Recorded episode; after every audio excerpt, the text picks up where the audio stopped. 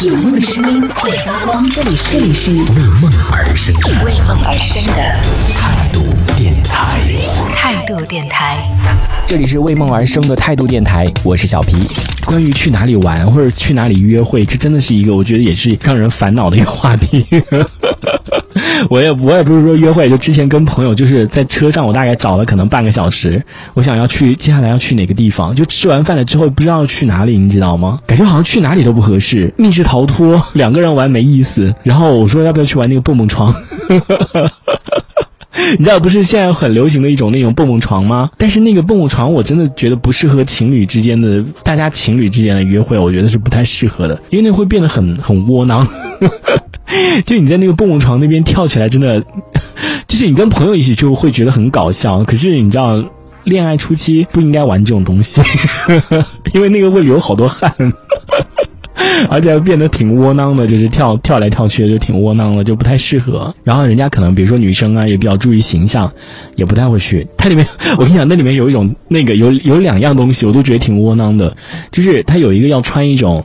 呃，衣服就那个衣服很厚，像那种，呃，就是你知道采蜂人穿的那种，就是去采那个蜜蜂要穿的很厚实的那种衣服。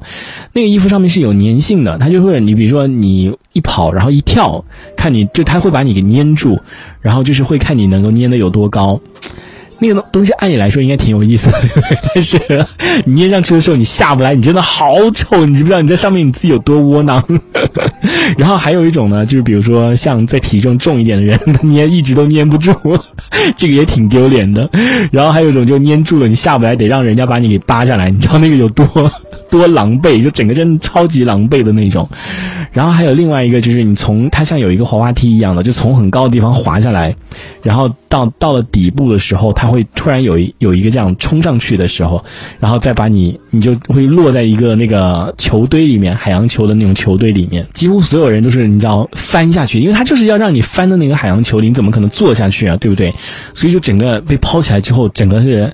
头脸朝下的那种翻下去的，那个真的太丢脸了，太狼狈了，那个实在是。然后最最 最狼狈的是，你知道你在那个海洋球里面是很难爬起来，因为没有一个地方是可以支撑的，你知道吗？因为你手无论撑在哪个地方都是会陷下去的，导致你就爬不起来，你知道吗？你知道那有多狼狈多窝囊吗？